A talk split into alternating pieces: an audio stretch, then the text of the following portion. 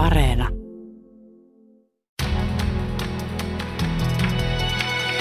Kuuntelijaklubi. Käytännössä me kaikki, niin lapset kuin aikuiset, perheelliset ja perheettömät, olemme kokemusasiantuntijoita kasvatuksessa. Osalla meistä on itsellään perhettä huolittavana, osalla kokemus pohjaa lapsuuteen, omiin vanhempiin tai sijaiskasvattajiin. Ja kuten hyvin tiedämme, se on hyvin harvoin pelkkää ruisulle tanssimista, kasvattaminen siis. Tämän kuuntelijaklubin aikana tarjoilen niin lapsen, äidin kuin isänkin näkökulman asiaan. Aloitetaan lapsista. Uudessa Huostassa audiodokumenttisarjassa neljä lastensuojelun sijaishuollossa kasvanutta nuorta kertoo kokemuksistaan suomalaisesta lastensuojelusta 2010-luvulla. Järjestelmä, jonka tehtävä on suojella lasta ja tukea tämän hyvinvointia, ei nuorten mukaan toimi. Turvallisen nuoruuden sijaan lapset ovat traumatisoituneet lastensuojelussa kokemastaan kaltoin kohtelusta, kuten punahilkan tarinasta kuulemme. Ne niin kuin tuli niin kuin sinne meidän laitokseen ja sitten sieltä tuli tämä se yksikön johtaja tuli sinne. Sitten ne niin kuin otti vaan haltuun koko paikan yhtäkkiä ja ovet laitettiin säppiin ja meidät jaettiin niin kolme eri osastoon. Siis koko ajan oli ovet lukossa ja sitten otettiin kamerat käyttöön. Kaikkialla oli kameroita niin yleisissä tilloissa. Ja sitten niin tuli tämmöisiä sääntöjä, että niin tuli niin kuin, mitä intensiiviosastolla oli sille, että sait käydä niin kuin ehkä partin päivässä pihalla, jos edes ollenkaan. Yleensä siellä oli vaan niin kuin lukkojen takana. Sitten oli erityisyksikkö ja sitten siellä oli niin kuin, siis, että tota, siellä oli vaan niinku, ja sitten oli perusyksikkö. Meillä erosi vaan säännöt silleen, että, tota noi, että oli eri niinku puheliajat, mutta kaikkialla lukisi, että niinku saat käydä päivässä 15-45 minuuttia pihalla. Ja vankilassakin saa niinku olla enemmän ulkoilua. Niinku siellä on se tunnin päivässä tai jotakin tämmöistä. Niin, niin, ja tuli niinku hirveät tuommoiset säännöt. Alettiin käyttää niinku fyysistä väkivaltaa. Että mä en ollut niinku semmoisen sille niinku törmännytkään vielä. Olen niinku kuullut monilta niinku kavereilta ja tämmöisiltä, jotka on ollut niinku eri laitoksissa entä minä, niin että siellä on ollut tämmöistä.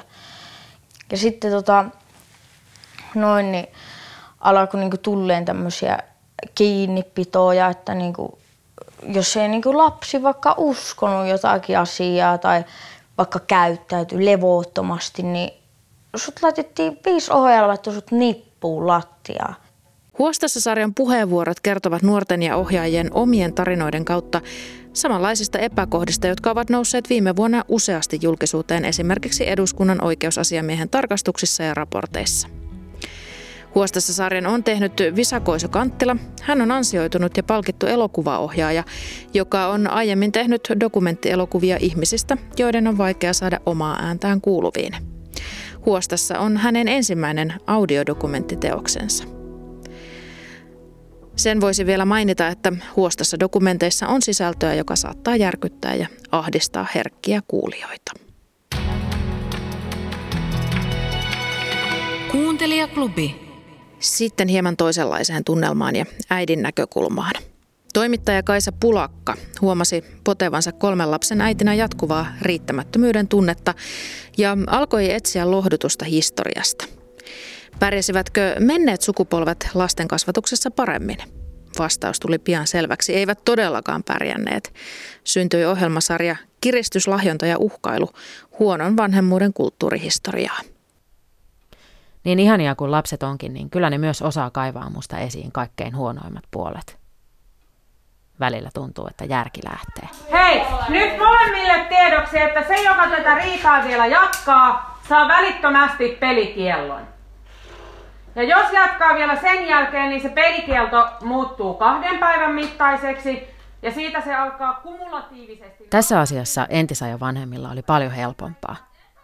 Ne saattoi hermojen mennessä turvautua ihan reilusti väkivaltaan ja lisäksi olla vielä ylpeitä siitä. No, Oli ehkä vähän liian rankkaa huumoria. Nyt hävettää. Mun piti tietenkin sanoa, että ehkä ei kannattaisi jokaista huutamista ja räyhäämistä ottaa niin raskaasti.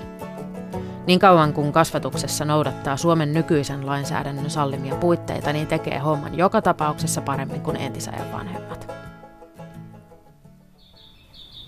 Kotimatka tuntuu Annasta pitkältä, pitemmältä kuin yleensä. Mieltä painaa se aamulla rikki mennyt voikulho. Anna kyllä yritti selittää, että kyseessä oli vahinko, mutta äiti vaati silti tuomaan ulkoa Koivuniemen herran. Anna toivoo, että isä olisi kotona. Äiti piiskaa yleensä lujempaa. Anna muistaa, mitä äiti on sanonut. Että se, joka säästää vitsaa, vihaa lastaan. Niin kuulema lukee sanassakin. Ei se vitsan saaminen silti oikein rakkaudeltakaan tunnu.